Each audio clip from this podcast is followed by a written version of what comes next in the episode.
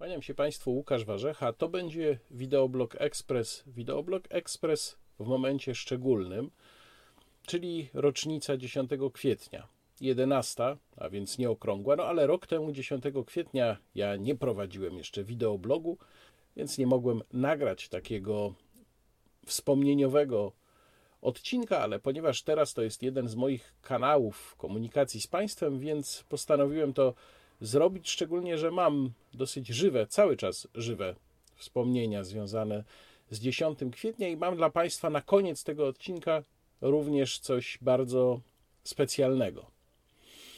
Nie będę tutaj dużo mówił o polityce. Zacznę od tego, że dla mnie 10 kwietnia łączy się ze wspomnieniem przerwania pracy nad wywiadem rzeką z panem prezydentem Lechem Kaczyńskim.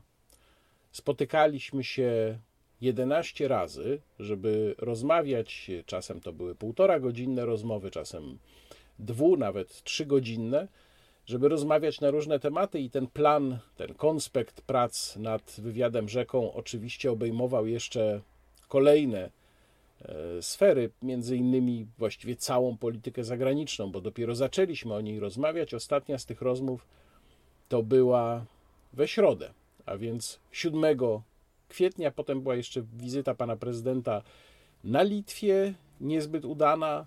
E, no i potem już był wylot do Katynia. Następne spotkania zaplanowaliśmy na kolejny tydzień. Ta ostatnia rozmowa, rozmowa 11, ja mam oczywiście wszystkie te nagrania. Rozmowa 11 dotyczyła traktatu lizbońskiego. To był temat dla pana prezydenta bardzo ważny, bo on tutaj bronił swojego stanowiska, z którym ja się zresztą kompletnie nie zgadzam. Do dzisiaj się nie zgadzam. Pisałem już parokrotnie, zwłaszcza w ostatnim czasie, kiedy konsekwencje przyjęcia traktatu lizbońskiego stały się mm, wyraźnie widoczne. Pisałem o tym, że to był błąd, no ale pan prezydent tutaj swojego stanowiska bardzo bronił i to zresztą był taki punkt, który wtedy, kiedy ja przyszedłem do kancelarii prezydenta z pomysłem napisania takiej książki, który budził największe obawy. Pamiętam pana ministra Łopińskiego, czy pan prezydent będzie chciał o tym rozmawiać. To jest taki drażliwy punkt. No, powiedziałem wtedy, przecież pan prezydent będzie mógł bronić swojego stanowiska. Ja już wtedy byłem krytyczny, właściwie od początku byłem krytyczny co do traktatu lizbońskiego i tak zresztą jest w całej tej rozmowie. Ja się w wielu punktach z panem prezydentem po prostu nie zgadzałem. E, no ale o tym właśnie rozmawialiśmy, również o tych sprawach, e, gdzie zgody nie było między pytającym a odpowiadającym. Więc ta ostatnia rozmowa dobrze, że się odbyła, bo tutaj przynajmniej jeszcze pan prezydent zdążył swoje stanowisko w sprawie traktatu lizbońskiego przedstawić. No ale bywałem w pałacu prezydenckim wtedy e, dosyć często, mm, więc pamiętam na przykład taką scenę, która może miała miejsce kilkanaście dni przed katastrofą smoleńską, kiedy ja wjeżdżałem samochodem na mm, dziedziniec Pałacu Prezydenckiego, tam parkowałem, kiedy szedłem rozmawiać z panem prezydentem, a wychodził akurat przez bramę Pałacu Prezydenckiego pan minister Władysław Stasiak, jeden z moich ulubionych ministrów. Mm, przywitaliśmy się, pan minister lubił chodzić piechotą, więc mm, rzadziej korzystał ze służbowych samochodów. No na pewno rzadziej niż dygnitarze dzisiejsi. To była jedna z takich jego bardzo pozytywnych cech jako urzędnika. I tutaj przechodzę do bardziej ogólnej oceny tego, co się stało wówczas, 10 kwietnia przed południem, a właściwie do argumentu, który się wielokrotnie pojawiał kiedy to mowa była o tym, że no, na pewno nie było tutaj mowy o e, żadnym działaniu osób trzecich, czyli o żadnym zamachu również, bo przecież pan prezydent Kaczyński by i tak przegrał wybory, to nie miało żadnego znaczenia. No ale to jest bardzo proste myślenie, które ja od początku kontestowałem. Jednocześnie podkreślając i podkreślam to nadal, że jestem agnostykiem smoleńskim, uważam, że E, żadna z hipotez nie została ostatecznie ani potwierdzona, ani obalona i pewnie nie zostanie potwierdzona ani obalona, bo mm, klucze do prawdy leżą w Moskwie, która nam ich oczywiście nie udostępni. Ale ten argument się nie sprawdza no, z dwóch powodów. Pierwszy, może mniej istotny, jest taki, że oczywiście nie wiemy, jaki byłby wynik wyborów prezydenckich, gdyby w nich wystartował Lech Kaczyński i starał się o drugą kadencję. Ale znacznie ważniejszy argument to jest spójrzmy na skutki katastrofy smoleńskiej.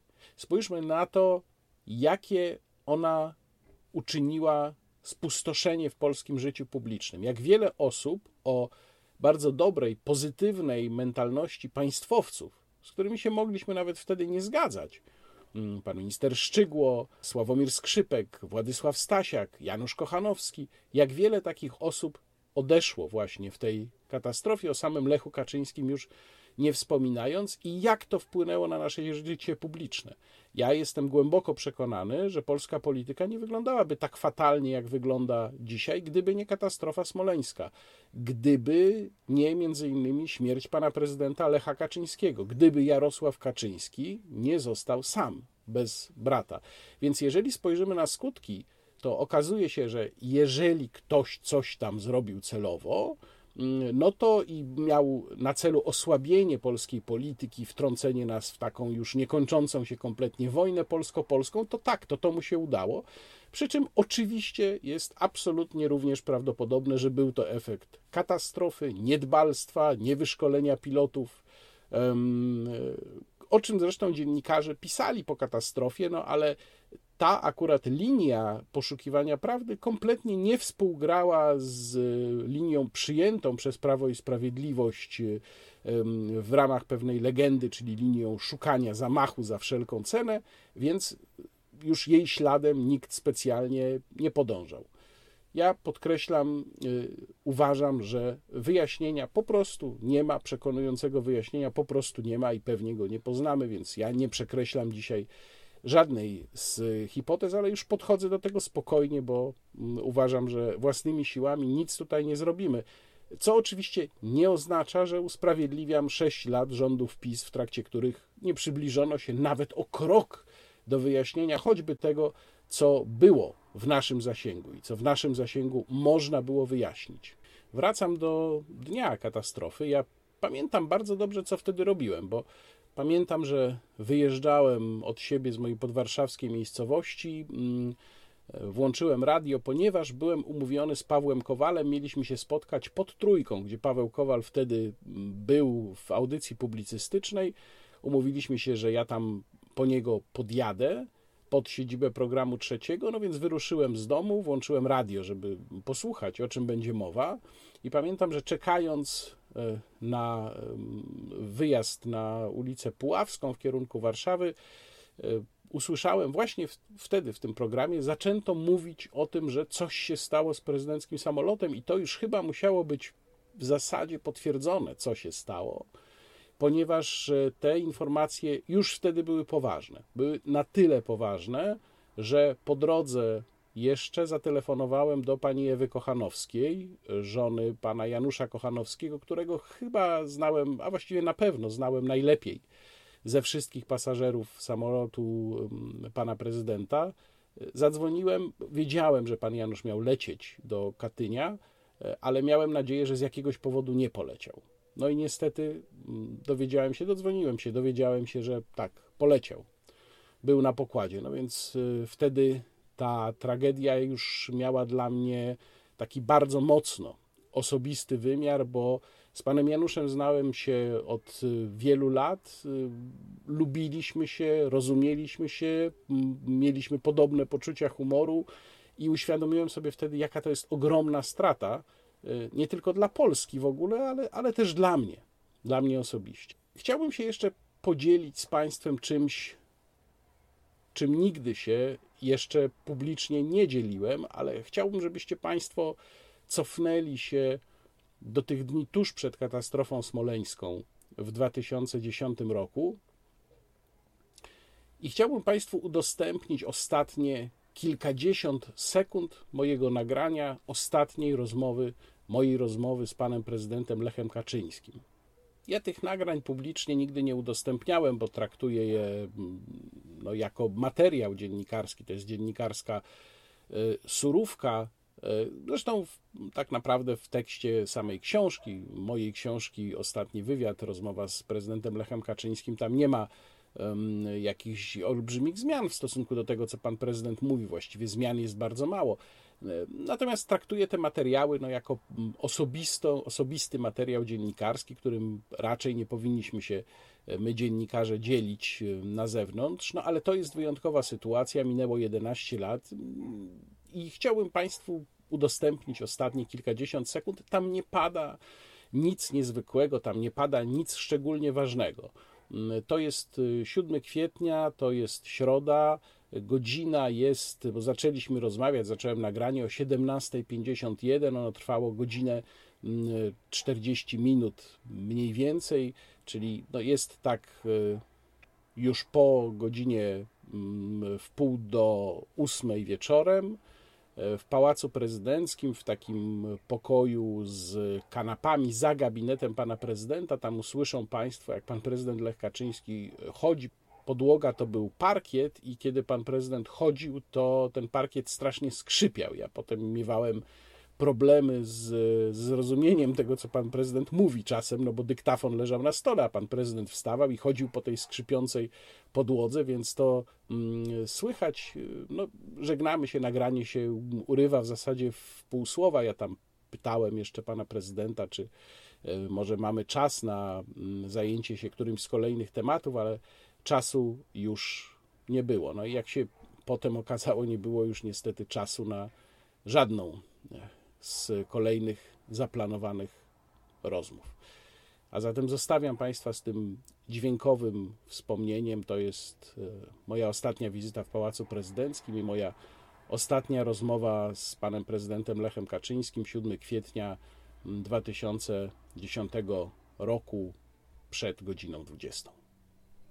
W tej chwili nie ma, bo jeszcze na przykład przed 1 września myśmy się umawiali. Przed 1 września 2009 roku. Teraz już nie było w ogóle nic. On dzisiaj tam był, ja w ogóle nic o tym nie wiem. Znaczy, to w tej chwili nie ma koabitacji, przy czym nie jest to w ogóle moja wina. No, leżą niekontrasygnowane. Nie są kontrasygnowane dwa wnioski o Salemeta o generalnego, zastępcy generalnego prokuratora. Cały czas nie są. tak. No. Bo Seromet się na razie nie skarży na to. Znaczy nie skarży, bo on się... no, Natomiast w ogóle nic o tym nic nie mówi zgodnie z no nie są, ani jeżeli chodzi o Kowalską, ani jeżeli chodzi o, tego, no, którego ja w ogóle nie znam. A z tej trójki znam jedną osobę, Albo co, myśli pan, że on nie podpisze po prostu? No, nie wiem co zrobić, Że ale nie przetrzyma, podpiszę. żeby podkreślić, że może przetrzymać. Nie, Ja sądzę, że jeden tylko przypadek był przetrzymywania, który się skończył w końcu podpisem. To w sprawie Kozińskiego. pierwszego A tutaj w sprawie Gawina, znaczy Darka Gawina jest. Oczywiście Darek miał być w zarządzie NBP nie od spraw ekonomicznych, bo na tym się zna, tylko od spraw promocji generalnej. Więc NBP nie jest to podpisane i jednocześnie nie jest podpisane w tej chwili te wnioski też nie są Znaczy ja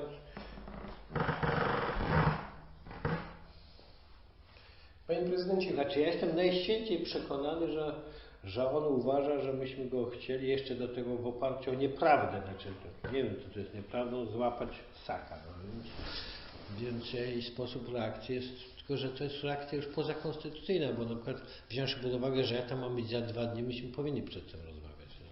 No, no raczej tak. no. Panie prezydencie, uporaliśmy się z tym wątkiem y, traktatu. Czy my mamy czas jeszcze... Nie, już dzisiaj to raczej nie. Już kończymy, nie tak? tak, ale tak, ale jeszcze ja, ja się... Polityka zagraniczna to nie jest tylko traktat, no to jest jeszcze cały odcinek południowo-wschodni, północno-wschodni, czeski, izraelski, amerykański, znaczy krótko mówiąc, No to też no, jeszcze się... no tak, że już no, amerykański, no próby, jeżeli chodzi o brytyjski, no. No niestety, znaczy z Blenem się nieźle gadało, ale szybko odszedł, no.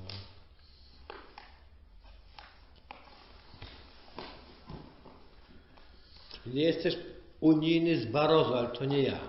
To, to były wyraźne sukcesy rządu mojego brata, znaczy ta cała rozgrywka już chodziła.